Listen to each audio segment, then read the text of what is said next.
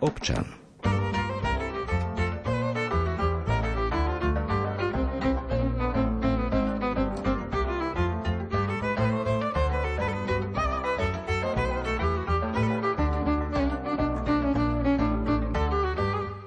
Riešenie vlastného bývania je pre mnohých prioritou, nevyhnutným životným milníkom a naplňa ich predstavu zlepšenia svojho života. Financovanie kúpy nehnuteľnosti je v prevažnej väčšine zabezpečené hypotekárnym úverom, respektíve úverom na bývanie s viazanosťou na niekoľko rokov alebo kombináciou hypotekárneho úveru so spotrebným úverom. Kupujúci teda príjme určitý finančný záväzok na dlhú dobu, avšak s určitou mierou neistoty a rizika, či bude môcť tento záväzok v budúcnosti naplniť a zvládnuť. Najmä pokiaľ kupujúci majú len jeden príjem a stratia svoje zamestnanie z rôznych dôvodov, ocitnú sa v ťažkej finančnej situácii, kedy je veľmi náročné zabezpečiť chod domácnosti, ako aj potreby rodiny a stáva sa nemožné splácať rôzne úvery alebo pôžičky, ktoré si zobrali od bank alebo nebankových inštitúcií. Finančná kríza spôsobená stratou zamestnania môže vyústiť aj do stavu, kedy dôjde k dobrovoľnej dražbe nehnuteľnosti, ktorá však vôbec nemusí byť dobrovoľná. Čo robiť v prípade, ak dostaneme oznámenie, že náš dom smeruje do takejto dražby, respektíve ako tomu predchádzať? Aj o tom sa budeme rozprávať v dnešnej rubrike Občan. Hostiami budú advokát Milan Barkáč a Katarína Kubaliaková zo Združenia Fénix. Hudbu do relácie nám vybral Jakub Akurátny a od mikrofónu vás bude sprevádzať Julia Kavecká. Začneme na úvod tým, že vysvetlíme našim poslucháčom, čo presne je dobrovoľná dražba a kedy k nej dochádza. Pani Kubaliaková. Dražba, a teda aj to, čo zákon uvádza ako dobrovoľná dražba, je verejné konanie, kedy je účelom prechod vlastníckého práva na návrh záložného veriteľa.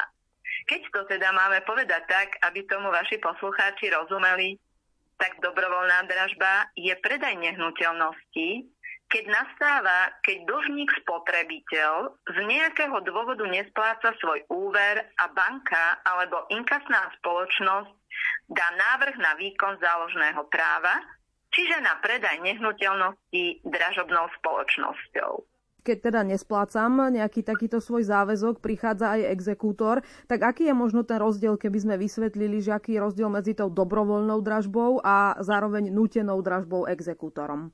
Rozdiel medzi dobrovoľnou dražbou a exekučnou dražbou spočíva hlavne v tom, že pri uh, alebo exekučnú dražbu je možné vykonať až v čase, keď existuje uh, vykonateľný exekučný titul, čo môže byť uh, vykonateľné rozhodnutie súdu alebo notárska zápisnica. Kdežto pri dobrovoľnej dražbe nevykonáva exekútor túto dražbu, ale vykonávajú dražobník na návrh záložného veriteľa, čiže navrhovateľa dobrovoľnej dražby, ktorému stačí iba v zásade písomné vyhlásenie o výške a pravosti pohľadávky, čiže nie je potrebný exekučný titul, ktorý je nevyhnutný pre vykonanie exekučnej dobrovoľnej dražby. Ďalšou takou zásadnou odlišnosťou je, že dobrovoľná dražba je pomerne jednoduchším procesom než dražba exekučná, aj z pohľadu rýchlosti uskutočnenia a dobrovoľnej dražby, ako aj nepomerne nižšími nákladmi na dobrovoľnú dražbu. Pričom zase exekučná dražba je proces komplikovanejší a aj časovo náročnejší, čiže sú tam aj vyššie náklady. Podstatným rozdielom prípade dodávateľsko-spotrebiteľských vzťahov v súvislosti s úvermi je, že ak existuje exekučný titul, tak pohľadávku posudzoval nezávislý a nestranný súd, kdežto pri dobrovoľnej dražbe takýto exekučný titul nie je a je to ponechávané v podstate na svoju vôľu záložného veriteľa, čiže nie je tam tá súdna kontrola ako v prípade, že je vydávaný exekučný titul. To znamená, že vlastne tie dobrovoľné dražby možno skutočne ani nie sú úplne dobrovoľné. No to je práve tá, tá vec, že dobrovoľné sú z pohľadu, že sa vlastník nehnuteľnosti pri podpise úverovej zmluvy vlastne dobrovoľne rozhodol založiť svoju nehnuteľnosť. Čiže dobrovoľne existuje pohľadávka, ktorá je zabezpečená záložnou nehnuteľnosťou. A pri uskutočnení jej predaja musia byť úkony, ktoré súvisia s priebehom tej dobrovoľnej dražby v súlade so zákonom o dobrovoľných dražbách a tá pohľadávka, ktorá je vyčíslená veriteľom, musí byť v súlade s predpismi na ochranu spotrebiteľa. Ak však vznikne nesúlad so zákonmi a vtedy už vôbec nie je možné hovoriť, že je dobrovoľná. Často sa totiž aj samotní klienti na nás obrátili práve preto, že mali pochybnosť, či im môžu predať nehnuteľnosť, keď je napríklad sporná aj samotná výška pohľadávky. Ja som si našla aj vlastne takú polemiku alebo možno aj kritiku z tej odbornej verejnosti, že samotná táto dobrovoľná dražba nie je celkom možno v súlade s ústavným právom. Keby sme možno to trošku skúsili vysvetliť, že v čom je možno ten nesúlad a aký je váš pohľad na to? Skôr by, som, skôr by som upresnil, že podľa môjho názoru existuje polemika o nejakom negatívnom dopade dobrovoľnej dražby najmä na ústavo garantované vlastnícke právo, ktoré úzko súvisí a má dosah aj na právo na obydlie. Najmä v tých prípadoch, keď dobrovoľná dražba slúži veriteľom ako nástroj na vymoženie sporných pohľadávok, čo už bolo spomenuté, nakoľko dražobník samotný nekontroluje oprávnenosť a výšku pohľadávky, ale postačuje mu iba písomné vyhlásenie veriteľa dodávateľa o právosti a výške pohľadávky. Čiže opäť spomeniem, že nie je nezávislý a nestranný súd, ale veriteľ to v takýchto prípadoch určuje výšku pohľadávky, ktorá má byť uspokojená z predaja nehnuteľnosti.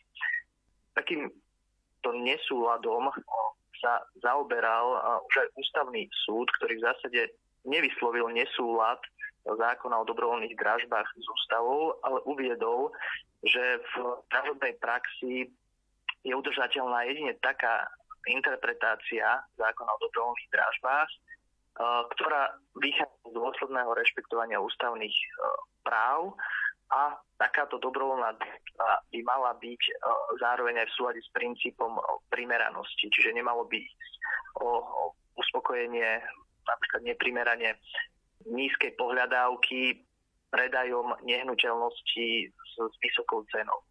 My sa vlastne ešte k tým konkrétnostiam dostaneme. Skúsme teda ísť do tej praxe trošku, že ako to vlastne prebieha, ten proces dobrovoľnej dražby. Som teda dlžníkom a hrozí mi takáto dražba, tak aký, aký je ten postup? Čo sa týka toho, že aký je postup, tak e, veľakrát sa hovorí aj o tom, že kto poskytne ten, ten predmet do tej dražby. Čiže e, vlastne akoby ten predmet do dražby poskytol vlastník už pri podpise úverovej zmluvy, ale predmet do dražby, do tzv. dobrovoľnej dražby poskytuje záložný veriteľ ktorý mu vlastne záložca poskytol ako zábezpeku na základe tej záložnej zmluvy. Takže v prípade, že sa dostane ten dlžník do omeškania a má tam dlh, tak vlastne tú dražbu akoby e, iniciuje, alebo teda začína tá dražba práve tým, že ten záložný veriteľ teda poskytuje tej dražobnej spoločnosti e, tú zábezpeku. Čiže ak hovoríme o záložnom veriteľovi, to je najčastejšie poskytovateľ úveru alebo tá inkasná spoločnosť, na ktorú bola postúpená tá pohľadávka. A ten záložný dlžník je vlastne buď vlastníkom nehnuteľnosti, ale môže to byť veľakrát tak, že dlžníkom je uh, dieťa a záložcom tej nehnuteľnosti je rodič. Čiže e, nie vždy dlžník je aj vlastníkom nehnuteľnosti. A preto veľakrát tými účastníkmi dražby sú dlžníci, spoludlžníci, ale aj záložní veriteľia, poskytovateľia tých spotrebiteľských úverov. Ale účastníkom dražby je potom už následne aj ten, kto chce tú nehnuteľnosť kúpiť. Ale vy ste sa pýtali, že akým spôsobom tá dražba začína a to už je vlastne ten proces, kedy už dražobná spoločnosť pošle teda aj dlžníkovi, aj vlastníkovi nehnuteľnosti to oznámenie o obhliadke. Ešte keď ste spomínali teda, že toto všetko je ešte v tej zmluve pr- prvej, ktorú podpisujem, to znamená, že je to tam e, explicitne napísané, že teda v prípade, že nebudem splácať, tak ten dom pôjde do dobrovoľnej, dobrovoľnej dražby, alebo je to tam teda len automaticky teda tým, že som, e, že som teda ja nejaká zábezpeka e, toho celého, tak vlastne vtedy to automaticky už teda podlieha tej dobrovoľnej dražbe v prípade, že teda sa nebude splácať ten úver. V rámci, v rámci záložnej zmluvy je vlastne zmluvne dohodnuté, že v prípade, že úver bude predčasne zosplatnený, je záložný veriteľ oprávnený pristúpiť k výkonu záložného práva formou dobrovoľnej dražby. Mm-hmm. V, takom, v takom prípade vlastne podáva záložný veriteľ dražobníkový návrh na dobrovoľnej dražby, pričom dražobná spoločnosť je vykonávateľom danej, danej dražby a postup, mala by postupovať zmyslu zákona o dobrovoľných dražbách. Čiže tam treba byť opatrný už pri podpise tej zmluvy a tak klasicky, ako vždy hovoríme, dobre si to prečítať, viacej radšej času si zobrať a naozaj si to dobre pozrieť, čo podpisujem. Určite áno. Minimálne byť uzrozumený s tým, že existuje možnosť nejakého možno budúceho výkonu záložného práva na nehnuteľnosť, ktorej, ktorej ten, ktorý človek uh, žije a býva, aby to vlastne nebolo v budúcnosti nejaké prekvapivé, pokiaľ uh, dôjde oznámenie o dobrovoľnej drážbe. Takže v tom úvode zmluvného vzťahu určite netreba len prípadnú nejakú kopu papierov, ktorá je predložená len bezľavo podpísať, ale je potrebné si uvedomiť, aké to by bola právne účinky. Navyše, keď teda ja som len nejaká ďalšia strana, ktorá sa zaručí za niekoho ďalšieho, tak asi tam treba tiež byť opatrný, keď niekomu kývnem na takýto postup. Presne tak. Môže sa stať, že záložný dlžník je osoba odlišná od záložcu, čiže dlžník je osoba A a záložca je osoba B, čiže záložcom je vždy ten vlastník nehnuteľnosti, pričom to nemusí byť vždy tá istá osoba ako samotný dlžník. Mm-hmm. Môže sa stať, že ja s touto dobrovoľnou dražbou nebudem súhlasiť, respektíve môžem ju ešte zastaviť, keď sa mi takéto niečo stane? V zásade s dobrovoľnou dražbou možno nesúhlasiť, ale v podstate iba ten samotný nesúhlas eh, nevedie k zastaveniu, ale je potrebné ten nesúhlas vyjadriť aj vhodným spôsobom, aby bolo možné vôbec uvažovať o zastavení dražobného procesu. Takým prvým krokom by mala byť výzva alebo podnet záložnému veriteľovi na možno nejaké mimosúdne vyriešenie e, danej situácie. Napríklad môže byť mimosúdne vyriešená situácia nejakou dohodou medzi veriteľom a dlžníkom, následkom ktorej bude upustenie od dražby. Samozrejme, pokiaľ nie je vôľa na dohodu, tak je potrebné, alebo je potrebné zo strany dlžníka alebo majiteľa nehnuteľnosti sa obrátiť na súd s návrhom na vydanie neodkladného opatrenia, ktorým by súd dočasne pozastavil výkon možného práva formou dobrovoľnej dražby a súčasne s podaním návrhu na vydanie neodkladného opatrenia by malo začať konanie vo veci samej, čiže napríklad konanie o zdržanie sa výkonu záložného práva alebo v prípade, že sú na to dané právne dôvody, napríklad konanie o určenie, či záložné právo existuje alebo neexistuje. Čiže netreba panikáriť ešte vždy, aj keď teda už mi príde takéto oznámenie, ešte stále sa s tým dá niečo robiť, len treba aktívne naozaj postupovať a komunikovať. Presne tak, ako hovoríte, ak je aj vyhlásená dražba, eh, ako sme hovorili, proti mojej vôli, respektíve keď sú uskutočňované tie kroky, ktoré už smerujú k predaju nehnuteľnosti a ja s tým nesúhlasím a najmä nechcem, aby mi predali tú nehnuteľnosť, vtedy sa naozaj je potrebné obrátiť na advokáta, ktorý má s obranou klientov v týchto dobrovoľných dražbách dobré referencie, čiže sa touto problematikou zaoberá. Alebo teda na Združenie na ochranu spotrebiteľa, pretože vedia poradiť postup. Aj klienti, ktorí sa obrátili na naše združenie, tak vo väčšine prípadov urobili práve vtedy, keď dostali oznámenie o uskutočnení obhliadky nehnuteľnosti, a nesúhlasili s tým, že by im bola tá nehnuteľnosť teda predaná. vtedy je to taký zúfalý telefonát alebo v maili uvedú, že potrebujú pomôcť a poradiť a ako majú postupovať. Aký je teda potom ten ďalší postup? Dostanem toto oznámenie, ja s tým teda ale nesúhlasím, napriek tomu teda tá dražba e, sa rozbehne. E, nejakým spôsobom asi najskôr sa musí určiť hodnota toho, toho draženého predmetu, teda môjho domu. Áno, presne ako hovoríte, ak banka alebo inkasná spoločnosť, čiže vlastne ten vlastník predmetu dražby pristúpi k vymáhaniu pohľadávky tým, že navrhne teda vykonanie dražby, tak e, na základe tej zmluvy, ktorý uzavrel s dražobnou spoločnosťou, už tá dražobná spoločnosť oznámi dlžníkovi a vlastníkovi nehnuteľnosti, že kedy sa bude konať obhliadka nehnuteľnosti za účelom vypracovania tzv. znaleckého posudku. Čiže cena predmetu dražby je určená znaleckým posudkom. Hm. Stávajú sa aj také prípady, poznáme to z médií, e, že ľudia proste neumožnia tomu, kto to ide ohodnotiť vstup na, na svoj pozemok. E, môžem takéto niečo urobiť? Môžem neumožniť teda tomu znalcovi ohodnotiť môj dom? Veľakrát sa to v praxi možno stáva, ale podľa zákona o dobrovoľných dražbách je vlastník nehnuteľnosti ako aj vlastne osoba, ktorá obýva tú nehnuteľnosť, čiže aj povedzme nájomca, povinný po predchádzajúcej výzve umožniť to vykonanie obhliadky a ohodnotenie nehnuteľnosti znalcom. Keďže príde tá výzva s dostatočným predstihom, ak by sa nevedeli z vážnych dôvodov zúčastniť a tým teda umožniť tú obhliadku, môžu svoju neprítomnosť písomne ospravedlniť.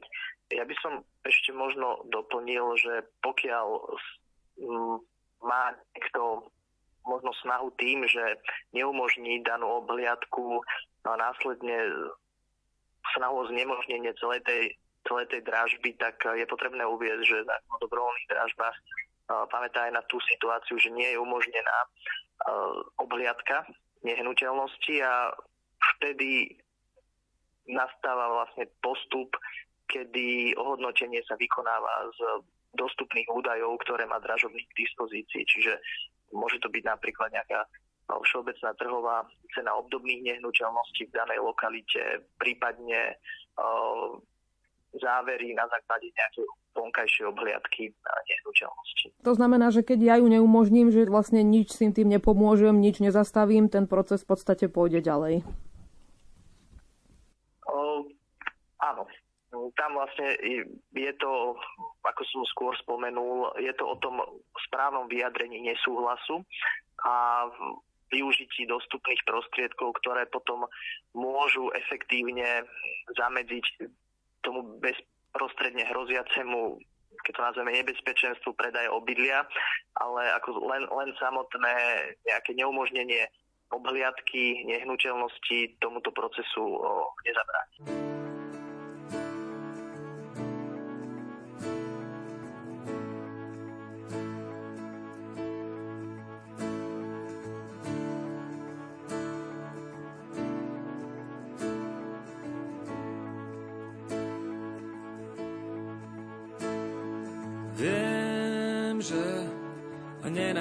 Veci sa mi strácajú. Stále, keď sú Vianoce, ja v hlave mám vždy júl. Cítim, a keď mám ísť na sever, tak letím na juh.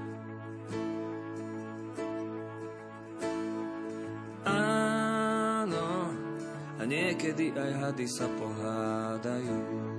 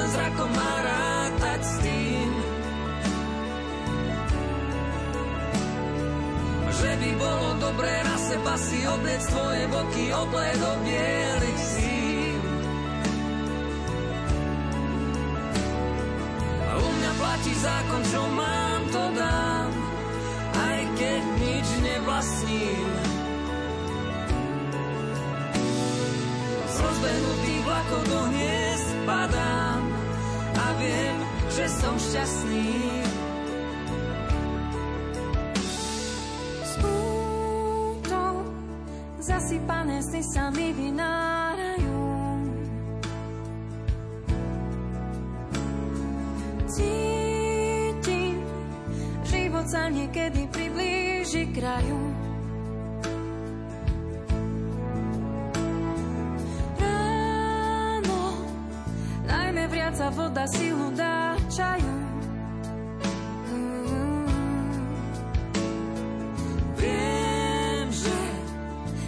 Sa vrabce veľké zajú krákajú.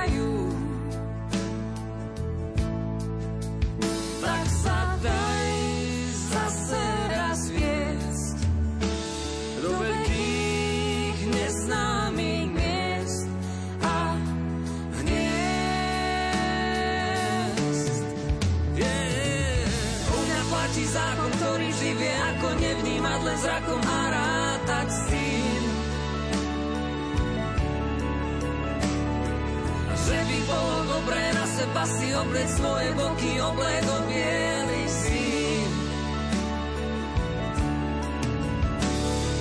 A u mňa platí zákon, čo mám, to dám, aj keď nič nevlastním. Yeah. A z rozbehnutých vlakov do hniezd padám a viem, že som šťastný.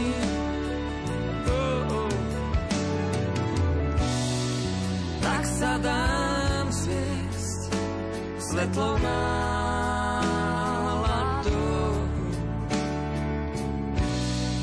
Z neznámych miest poviem ty pár slov. U mňa platí zákon, ktorý vždy vie, ako nevnímať len zrakom a rátať s tým. že by bolo dobré na seba si obliec tvoje boky obledo si. A u mňa platí zákon, čo mám, to dám, aj keď nič nevlastním. Yeah.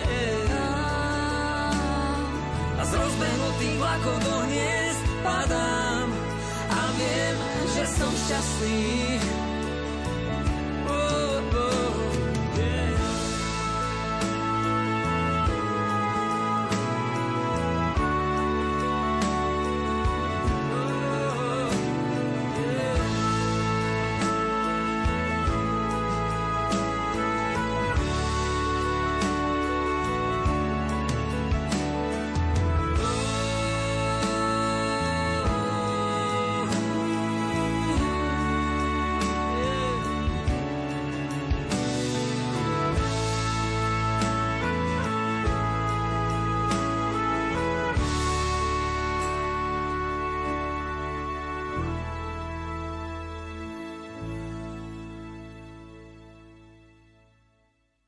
Aj po pesničke pokračujeme v rozhovore s advokátom Milanom Barkáčom a Katarínou Kubaliakovou zo Združenia Fénix.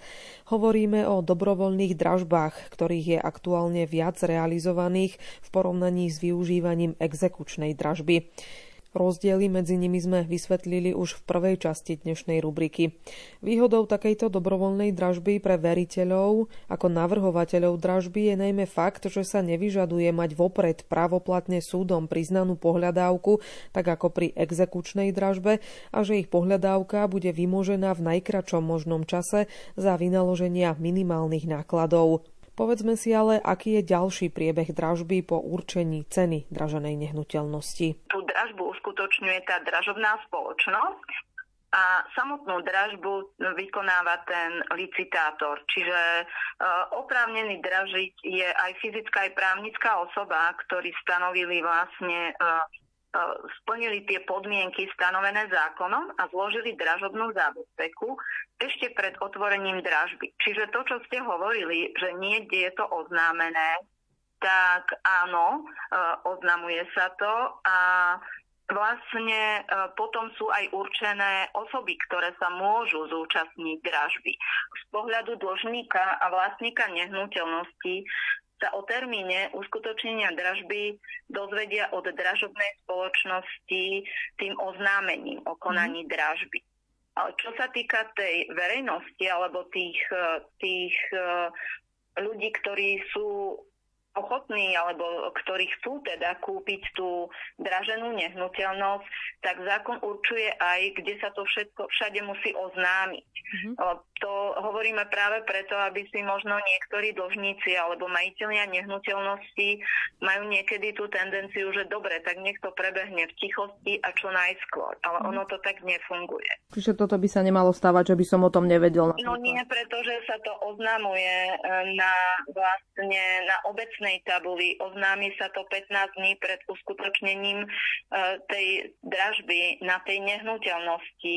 Potom je to v e, notárskom centrálnom registri dražieb, je to na internete tej dražobnej spoločnosti. Mm-hmm. Čiže z našej skúsenosti v združení vlastne skôr vidíme, že tí uh, veľakrát dlžníci alebo majiteľia nehnuteľnosti, keď sa im napríklad do ich sféry nedostala povedzme aj tá listová zásielka, tak už skôr im to povie niekto, kto o tom vie. Mm-hmm. Hej, kto po, je viac na portáli uh, a hľadá si nejakú nehnuteľnosť, ktorú môže kúpiť napríklad. Mm-hmm. A to tam je vlastne potom aj e, napísané, keď ja teda som napríklad na tej druhej strane a pozerám si ponuku tých domov, že toto je vlastne klasický predaj domu, tento je v dobrovoľnej dražbe, tento je v inej dražbe, že to, ja to teda vidím, že o akú... Áno. Áno, presne ako ste sa pýtali, ono to tam je vidieť aj na tom, dokonca aj na realitných portáloch. Čiže veľakrát zaznie aj otázka, že či ako dlžník sa môžem zúčastniť dražby a to je tiež také, že účastníkom dražby nemôže byť dlžník a ani manžel dlžníka alebo manželka dlžníka a nikto nemôže dražiť ani v ich mene. Nemôžu to byť ani osoby, na ktorých majetok bol vyhlásený konkurs. Čiže ja sama ale si nemôžem môže, kúpiť svoj vlastný dom. Áno, ale môže byť majiteľ nehnuteľnosti, ak ako účastník dražby chce kúpiť uvedenú nehnuteľnosť a nepodarilo sa mu to, povedzme, uskutočniť e, tú kúpu nehnuteľnosti ešte pred začatím dražby. Čiže nepodarilo sa mu dohodnúť so záložným veriteľom, ako sme spomínali, s bankou alebo inkasnou spoločnosťou ešte pred dražbou, tak môže vlastník nehnuteľnosti sa tej dražby zúčastniť. Keď som na tej druhej strane, že si pozerám domy, chcem si teda nejaký kúpiť, je vôbec pre mňa neviem, ako by som to povedala, bezpečné vôbec sa prihlasovať do, do, také, do takejto dražby, že či vôbec e, nebude tam kopec problémov okolo toho naozaj, že ten vlastník nemusí s tým súhlasiť, že radšej si naozaj hľadať dom, ktorý klasicky sa ponúka a nie vlastne takýto, ktorý je dražený, že s tým bude mať asi viacej problémov len. Kúpou nehnuteľnosti cez dobrovoľnú dražbu môže byť spojené riziko, že pokiaľ ten pôvodný vlastník o, rozporuje o, buď ten samotný proces dražby, alebo rozporuje možno oprávnenosť a výšku tej pohľadávky, tak v tom prípade je vysoká pravdepodobnosť, že pôvodný vlastník potom, ako je udelený príklep a zaplatená cena tým novým majiteľom, uh, využije možnosť, ktorú mu priznáva zákon o dobrovoľných dražbách a konkrétne ide o možnosť podať žalobu určenie neplatnosti dobrovoľnej dražby, pričom na strane žalovaných je záložný veriteľ, dražobná spoločnosť a je tam aj osoba, ktorá sa stala novým vlastníkom. Čiže je tam do určitej miery riziko pre toho kupujúceho, že sa môže stať účastníkom súdneho konania následne potom, ako tú nehnuteľnosť kúpi. Mm. Aj v kancelárii Fénix vlastne riešia takéto problémy, riešite tieto veci z praxe a častokrát tam práve dochádza k nezákonnosti celej tej dražby. Tak e, možno skúsme trošku priblížiť, aké sú tie dôvody, prečo takáto e, dražba môže byť nezákonná. Pri dražbách je dôležité rozlišovať e, dva časové momenty, kedy je možné posudzovať nezákonnosť procesu dražby. Jedna možnosť je ešte pred samotnou dražbou sa obrátiť na súd vo formou návrhu na neústavné opatrenie a žaloby veci samej. Samozrejme, v prípade, ak existujú dôvody, pre ktoré sa dražba nemôže vykonať, ako s takými dôvodmi sú napríklad, že daná pohľadávka nie je splatná, alebo je nesprávne určená výška pohľadávky, prípadne samotný navrhovateľ dražby, čiže záložný veriteľ, nie je vlastníkom pohľadávky, prípadne pohľadávka je premočaná. Tieto sporné, sporné pohľadávky vo väčšine prípadov sú pohľadávky z úverov, ktoré sú poskytované buď na základe zákona o spotrebiteľských úveroch alebo zákona o úveroch na bývanie, kde v prípade, že sú porušené dotknuté ustanovenia spomínaných zákonov, nastáva zo zákona sankcia tzv. bezúročnosti úveru a vtedy vlastne dochádza k tomu, k tomu spornému posúdeniu výšky pohľadávky zo strany záložného veriteľa, ktorý málo kedy uzná, že možno tam nejaké pochybenie je, kdežto na druhej strane je záložný dlžník, ktorý zliada určité nedostatky zmluvy o úvere, či už potom, ako si dal zmluvu posúdiť buď právnikovi alebo združeniu alebo inej odborne zdatnej osobe.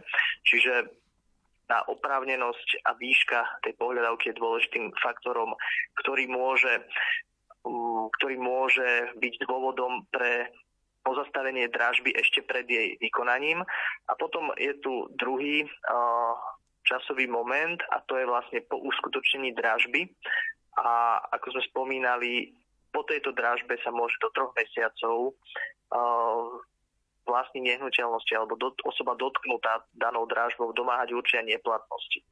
V praxi bola napríklad vyhlásená dražba za neplatnú v prípade klienta, ktorému banka predčasne zosplatnila úver, avšak toto predčasné zosplatnenie bolo vykonané na základe zmluvnej podmienky, ktorú následne súd v súdnom konaní o neplatnosť dražby vyhodnotil ako nepriateľnú zmluvnú podmienku a teda bola vyhodnotená ako neplatná.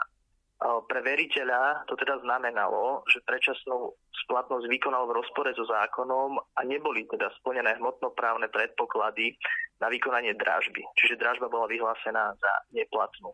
Z vašej praxe e, sa ako často možno stáva, že tá dobrovoľná dražba je naozaj napokon vyhlásená za nezákonnú? Keď by som mala z pohľadu nás, ktorí sa dostávame k tým listinám ako prvý, tak e, veľakrát sa tí dlžníci ozvú ešte v čase, keď majú teda buď tú výzvu na obhliadku, oznámenie o konaní dražby. A vtedy naozaj je to, je to veľmi účinné, že to vieme posúdiť a k nám sa naozaj veľakrát obrátia už len tí klienti, ktorí majú tú pochybnosť a často je ten, tá dobrovoľná dražba buď e, neúspešná, zmarená, alebo dôjde od, do, o, k upusteniu od dražby, to, čo spomínal kolega, že sa teda ešte aj zastaví to konanie a preruší teda a následne sa uskutočňuje to súdne konanie. Ale najviac nás asi trápi vtedy, keď sa k nám obráti dlžník, už keď je nehnuteľnosť predaná a z predaja tej nehnuteľnosti je najprv odrátaná odmena dražobníka a zvyšok ide na splatenie pohľadávky. Mhm. Žiaľ, často sa teda stáva, že je predaná nehnuteľnosť e, v dobrovoľnej dražbe, ale nie je uspokojená celá pohľadávka záložného veriteľa a tak banka alebo inkasná spoločnosť ďalej vymáha uvedenú pohľadávku. Mali sme tento rok klienta, ktorý sa na nás obrátil práve keď dostal výzvu od inkasnej spoločnosti na šialenú sumu 47 tisíc eur a e, dražba sa uskutočnila 5 e, mesiacov predtým. Čiže aj tá lehota, ktorú spomínal kolega, že 3 mesiace od príklepu, od uskutočnenia dražby, aj tá už bola e, vlastne pre neho pase, čiže tá obrana už vôbec nebola možná. Ja by som ešte možno doplnil k tej otázke, že aká je tá nejaká pravdepodobnosť k zastaveniu tej dražby. Mm. Nie, nie je možné na to úplne jednoznačne odpovedať, nakoľko uh, samotný ten, ten finálny efekt v podobe trvalého zastavenia dražby, tak ono to trvá od toho prvého nejakého podnetu na mimosúdne riešenie, potom cez súdne konanie, cez neodkladné opatrenie môže to trvať aj niekoľko rokov, mm. ale ako taká, taká, pokiaľ existuje bezprostredne hroziaca ujma, teda, že v podobe toho, že sa má vykonať dobrovoľná uh, dražba, je možné využiť inštitút neodkladného opatrenia, kedy vlastne súd na základe samozrejme odôvodneného návrhu na nariadenie neodkladného opatrenia musí do 30 dní rozhodnúť o tomto návrhu a z našej praxe je nám známe, že súdy týmto návrhom na neodkladné opatrenie, pokiaľ sú odôvodnené, tak vo väčšine prípadov vyhovejú. Čiže mhm. dôjde k situácii, že existuje vykonateľné neodkladné opatrenie, ktoré znemožní vykonať dražbu v plánovanom termíne, napríklad o nejaký mesiac, mesiac a pol, ale následne ako týmto, týmto nekončí celý ten proces ochrany tých práv, respektíve proces riešenia danej situácie, lebo to neodkladné opatrenie je iba dočasného charakteru a trvá, pokiaľ trvá konanie vo veci samej. A vlastne aj ten časový priestor, ktorý tam vznikne, okrem toho, že slúži na to, aby súd posúdil samotný proces dražby, ako aj, ako aj spomínanú opravnenú za výšku pohľadávky, uh, tiež ho možno využiť taktiež na nejaké mimosúdne jednania s záložným veriteľom a stále je tam priestor dohodnúť sa na vyriešení tej situácie iným spôsobom ako predajom nehnuteľnosti v tzv. dobrovoľnej dražbe. Ale stáva sa aj to, že mňa už chcú z domu vysťahovať, ale zároveň ešte beží to konanie o určení nezákonnosti tej dražby, že je to tam tak v kolízii? Uh, áno. Môže sa stať, že pokiaľ je dražba uskutočnená, nový majiteľ zašle výzvu na vypratanie nehnuteľnosti alebo prípadne sa domáha, domáha vypratania nehnuteľnosti priamo súdnou cestou, tak tedy môže nastať situácia, že prebieha súčasne konanie o neplatnosť dobrovoľnej dražby spoločne s konaním o vypratanie nehnuteľnosti. Samozrejme, tieto konania spolu, spolu súvisia a v prvom rade by mala byť posúdená otázka, či dražba bola neplatná alebo nebola neplatná a počas, počas tejto doby by konanie o vyprataní nehnuteľnosti malo byť prerušené. Uh-huh, čiže by ma nemali vysťahovať. A kedy, kedy vlastne ten vydražiteľ, ktorý si vydraží ten môj dom, nadobúda to vlastníctvo uh, k predmetu dražby, teda vlastníctvo môjho domu?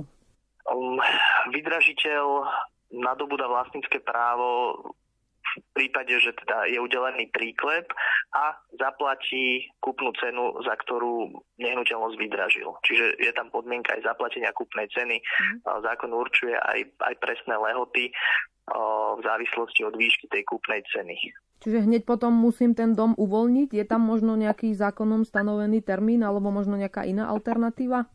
Tie ďalšie možnosti závisia od toho, že či o, sa ten, ten vlastník nehnuteľnosti alebo osoba, ktorá tam býva, domáha neplatnosti tej drážby alebo nie. V podstate nejaké nútený, nútené vypratanie tej nehnuteľnosti je možné len na základe exekučného titulu, ktorým je, ktorým je rozhodnutie o vyprataní a následne to nútené vypratanie robí exekútor. Takže je to, je to veľmi náročná situácia aj pre nového majiteľa, ktorého mhm. vlastnícke právo je vlastne sporné a súčasne aj pre pôvodného vlastníka, ktorý, ktorý tvrdí, že teda vlastnícke právo naďalej, naďalej má z dôvodu, že dražba bola neplatná. Takže tam je veľmi potrebné dôsledne posudzovať individuálne okolnosti danej, daného prípadu. Mm keď sa z toho domu musím vysťahovať, čo všetko si vlastne z toho domu môžem zobrať? Len nejaké osobné veci, alebo možno aj zariadenie domu, alebo to už je určené vlastne pri tej dražbe? Toto sa často pýtajú aj klienti a samozrejme, že si môžem zobrať z domu zariadenie a svoje osobné veci. Uh, vlastne sa draží iba založená nehnuteľnosť. Ale nejaké vstavané veci, hej, nemôžem rozbúrať ten dom len preto, že si chcem zobrať vstavanú skriňu, keď to zoberieme z praxe, ale všetky tie hnutelné veci, ktoré sú moje, tak áno, tie si môže zobrať ten bývalý vlastník. Na záver ešte, keby sme povedali, a najlepšie je tomuto všetkému predchádzať e, takýmto prípadom, takýmto problémom, e, aby sme sa vyhli e, takým e, dobro, aj dobrovoľnej dražbe, tak skúsme možno trošku poradiť, e, ako, ako predchádzať takýmto veciam. Asi najhoršie, ako sme už povedali, je nekomunikovať, ale naopak treba to začať aktívne riešiť od začiatku. Presne tak, ako hovoríte, najhoršie je nekomunikovať, nič nepodniknúť, na nikoho sa neobrátiť o pomoc či o radu. Čiže e, tak ľudsky povedané, e, nejako to neuniesť a, a zložiť sa a nerobiť nič. Čiže preto my ako Združenie na ochranu spotrebiteľa sa snažíme aj na našich sociálnych sieťach informovať, vzdelávať širokú verejnosť, aj o uvedenej problematike, aj keď je zložitá, aj keď je ťažká, ako ste hovorili. A zároveň uvádzame aj príklady e, z našej praxe. Čiže predchádzať tomu, vyhnúť sa dražbe je možné tým, že začnem robiť prvé kroky už keď sa dostávam do omeškania so splácaním dlhu na tej spotrebiteľskej úverovej zmluve, ktorá je zabezpečená tou založenou nehnuteľnosťou. Mám na to ešte energiu, mám silu, čiže keď dostávam prvé upomienky, výzvy na splatenie dlhu, ale úplne ten, dá sa povedať, taký ten šibeničný termín je o tom, keď už dostanem oznámenie od dražobnej spoločnosti, že o mesiac bude obhliadka ako naozaj sa dá veľmi účinne, ale ako sme spomínali aj na úvod, je potrebné potom, aby či už naše združenie pomáhalo v tej súčinnosti, aby všetci boli nápomocní a mali sme listiny a potom ten advokát, ktorý má s tým najväčšie skúsenosti v tejto práve problematike. Tak spomeňme ešte na záver, akým spôsobom vás môžu kontaktovať aj naši poslucháči, ktorí náhodou e, práve tieto problémy riešia. Môžu sa na nás obrátiť e, telefonicky, môžu poslať mail aj cez webovú stránku, pretože máme aj webovú stránku, na ktorej nájdu aj telefónne čísla, aj e, mailovú adresu, ale môžu sa na nás obrátiť aj cez Facebook alebo Instagram. Združenie Fénix naozaj teraz dáva aj články a vzdeláva tú širokú verejnosť, takže akýmikoľvek spôsobmi a hlavne hľadať tú pomoc a radu. Hovorí Katarína Kubaliaková zo Združenia Fénix, ktorá bola spolu s advokátom Milanom Barkáčom hosťom dnešnej rubriky Občan. Hudbu vybral Jakub Akurátny a od mikrofónu sa lúči Julia Kavecká. Do počutia.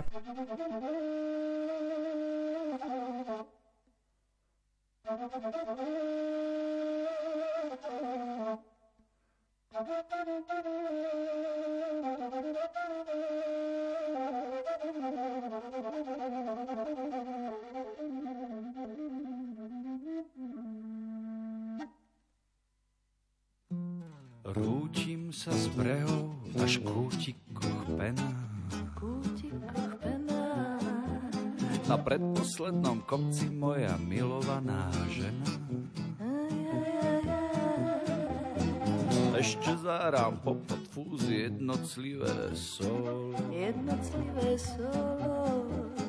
Potom resko poberiem sa pekne rovno domov. Pekne rovno domov.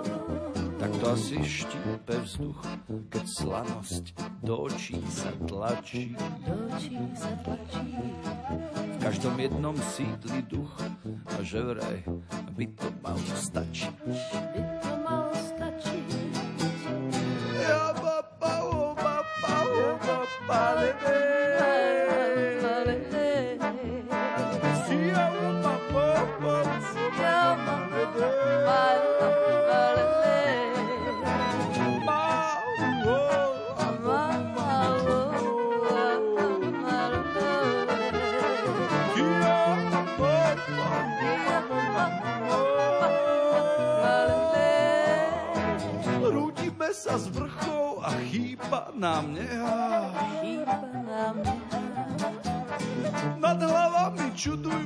klimatická zmena. Aj, aj, aj, aj.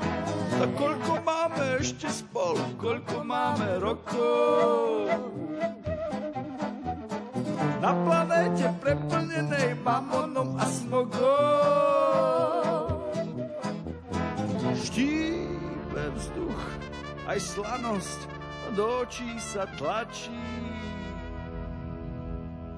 Každom jednom sídli duch. A že vraj by to malo stačiť. Ha, ha, ha, hej! Plagiáty, plagáty, načačané solo. Načačané solo. Vyhnuté primáty, prima sekunda s bohom. Prima sekunda bohom. Ťažili rubíny v zakázaných lesoch. Zakázaných vrele preso. Ja sa pýtam, prečo?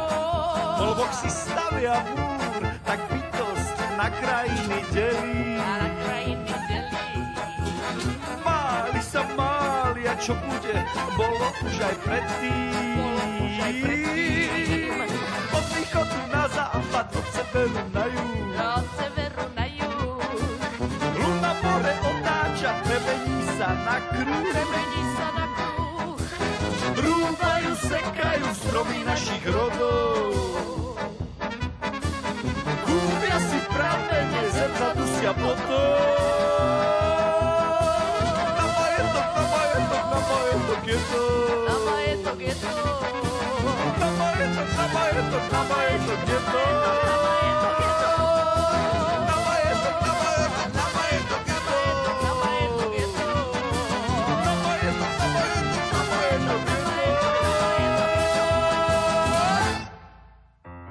Som z tých, čo sa skrývajú, kde len dá sa.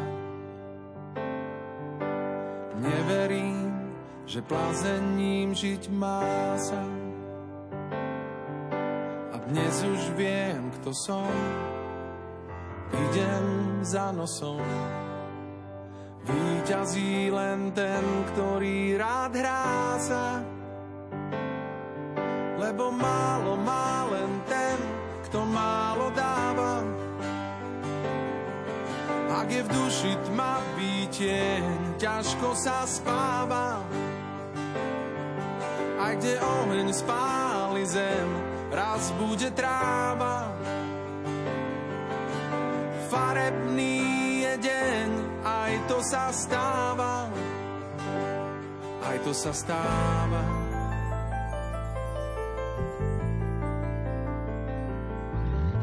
Raz chodím spať až ráno, raz keď sa stmieva. Verím v dobro v nás, veď aj to je viera. A dnes už viem, kto som, idem za nosom. Mince stratené pomaly zbieram, lebo málo má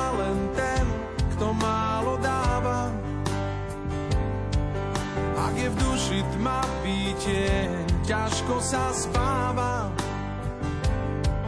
Aj kde oheň spáli zem, raz bude tráva.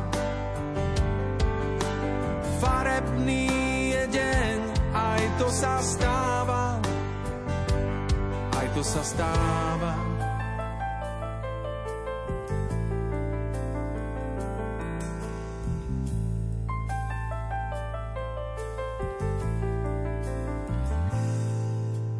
Chodím spať až ráno, raz keď sa stmieva. Verím v dobro v nás.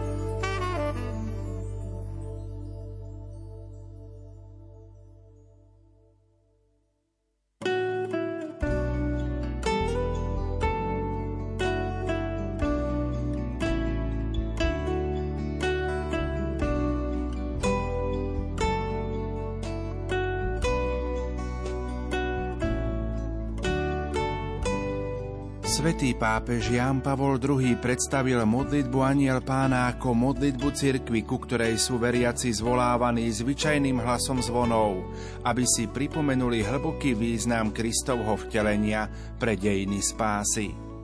Milí priatelia, príjmite naše pozvanie k spoločnej modlitbe Aniel Pána, ktorá nech je chvíľou nášho stíšenia uprostred dňa aby sme so srdcom pozdvihnutým k Bohu poďakovali za predpoludnie a prosili o požehnanie popoludnia.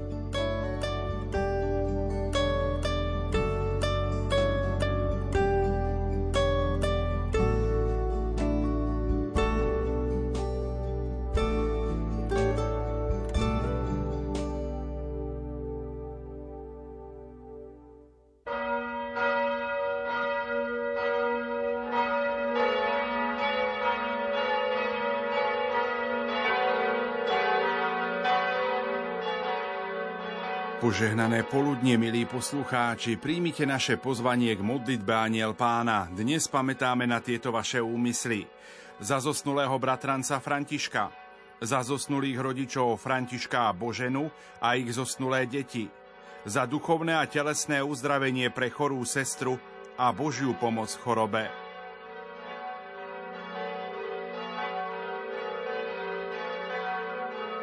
V mene Otca i Syna i Ducha Svetého. Amen. Aniel pána zvestoval pane Márii. A ona počala z Ducha Svetého.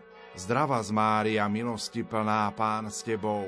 Požehnaná si medzi ženami a požehnaný je plod života tvojho Ježiš.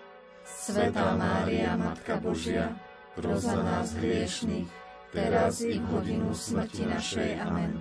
Hľa služobnica pána. Nech sa mi stane podľa Tvojho slova. Zdrava z Mária, milosti plná pán s tebou, požehnaná si medzi ženami a požehnaný je plod života tvojho Ježiš. Svetá Mária, Matka Božia, pros za nás hriešných, teraz i v hodinu smrti našej. Amen. A slovo sa telom stalo. A prebývalo medzi nami. Zdrava z Mária, milosti plná pán s tebou, požehnaná si medzi ženami a požehnaný je plod života tvojho Ježiš.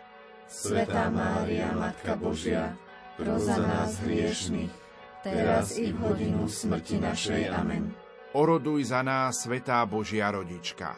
Aby sme sa stali hodní Kristových prisľúbení. Modlíme sa.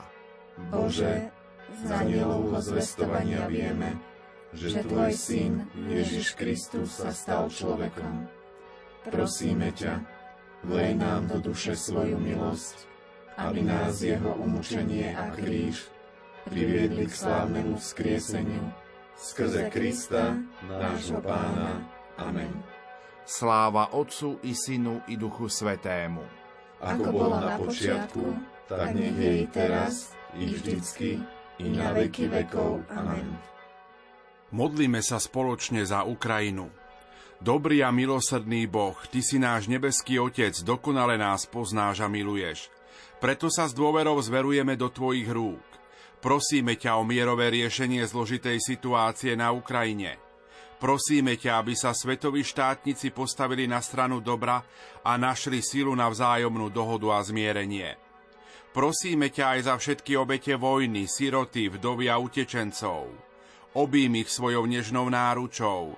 Daj, aby sme okolo seba šírili pokoj, aby sme neboli k sebe ľahostajní a aby sme si dokázali navzájom odpúšťať.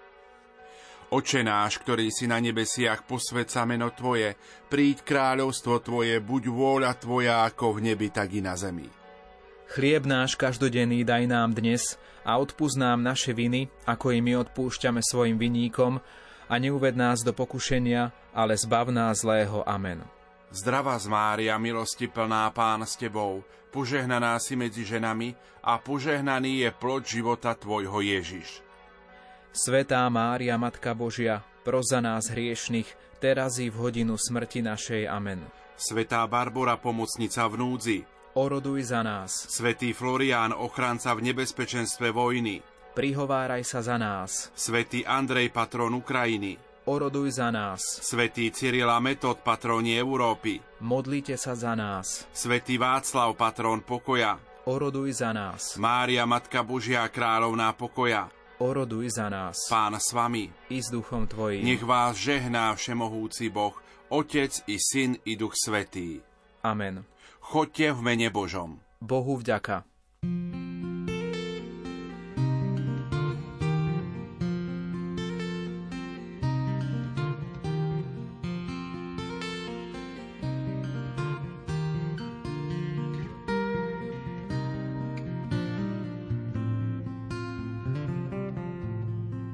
Vážení poslucháči, v nasledujúcich minútach si vypočujete úvahu z časopisu Redemptoristov. Interpretuje náboženský redaktor otec Ján Krupa.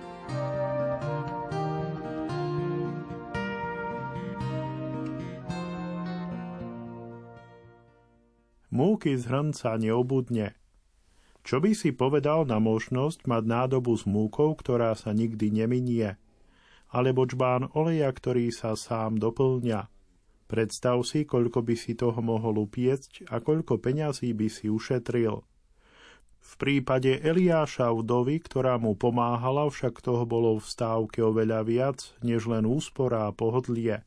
Išlo im o život. A Boh im naozaj zázračne pomohol. Samotný zázrak však nie je hlavnou témou tohto príbehu. Dôležitejšia je viera, ktorú mal Eliáš i táto vdova. Práve vďaka viere Eliáš poslúchol Boží príkaz a odišiel do pohanskej oblasti v okolí Sarepty. Z vierou oslovil vdovu, ktorá bola pohankou a v mene Boha Izraela jej dal sľub. A viera pohla i túto ženu k tomu, aby Eliášovi ponúkla svoje posledné jedlo. Vďaka viere sa Eliáš a vdova dokázali navzájom podporiť, Eliáš ako ukrývajúci sa prorok, vdova ako chudobná a zanedbávaná členka svojej komunity. A vďaka viere sa obaja stali svetkom Božieho zázraku. V tvojej kuchyni sa momentálne asi nenachádza nekonečná zásoba oleja, no možno si spomínaš na podobnú zázračnú chvíľu, na okamih, keď si sa ocitol v nejakej zúfalej situácii a prosil si Boha o pomoc. Pomohol ti niekto?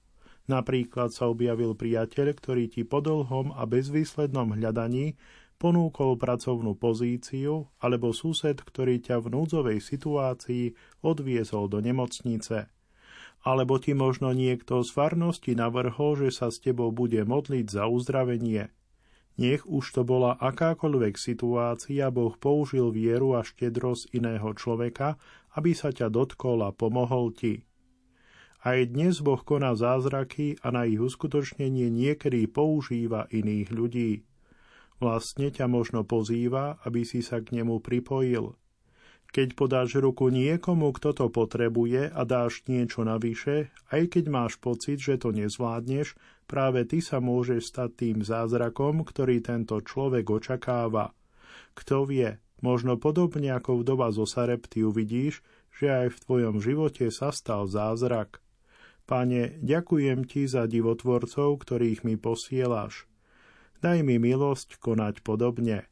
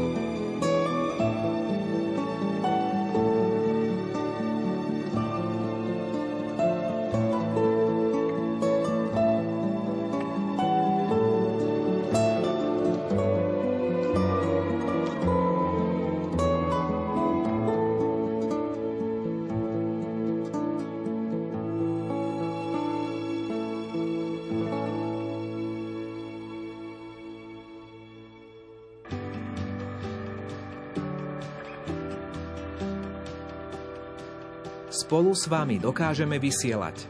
Vďaka vašim modlitbám, obetám, hmotnej i ľudskej podpore. Modlíme sa za vás vo vysielaní. Ďakujeme vám, našim patrónom, členom Lumen klubu a všetkým neregistrovaným podporovateľom Rádia Lumen za finančné dary a podporu, ktoré nám neprestajne venujete. Patrónov prosíme, aby nám pri platbách uvádzali ako variabilný symbol číslo svojho preukazu alebo do poznámky k platbe napísali presnú adresu bydliska, ktorú uvádzajú aj na prihláške. Darcovia cez SIPO variabilný symbol neuvádzajú.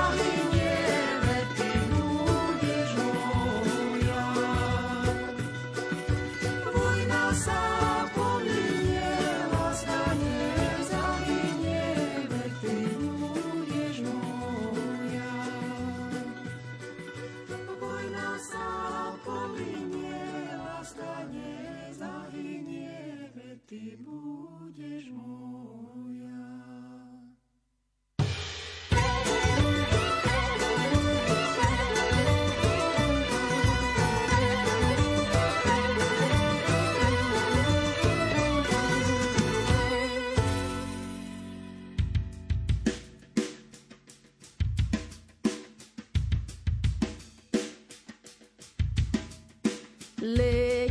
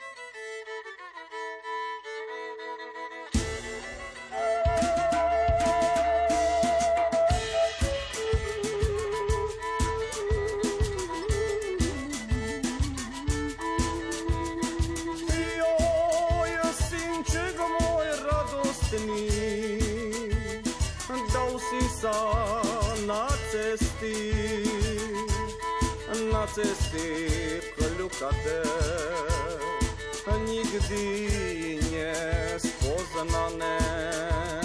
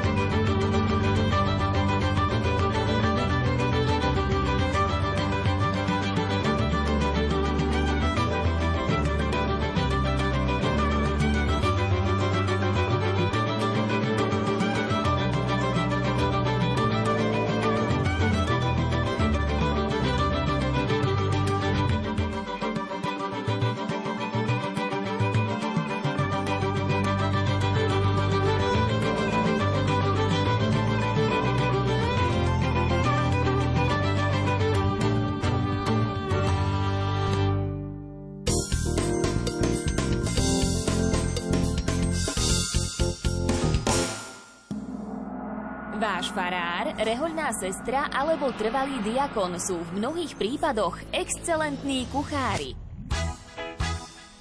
Spoznajte s nami kulinárske umenie v novom rozhlasovom seriáli Keď zasvetená osoba varí. Počúvajte a zapisujte si nové recepty aj z nášho webu lumen.sk. Každý útorok o 14.30 vás pozývame do farských kuchýň. Najbližšej relácii Duchovný obzor budú našimi hostiami liturgisti Peter Staroštík, dekan bansko katedrály a Štefan Fábry, farár farnosti žili na závodie. Spoločne si priblížime liturgické hnutia a obnova slávenia Eucharistie na druhom vatikánskom koncile. Počúvajte nás dnes o 20. Masku môže mať človek tak prvých 10 minút, ale potom to už ide tak, že to, čo som, tak to som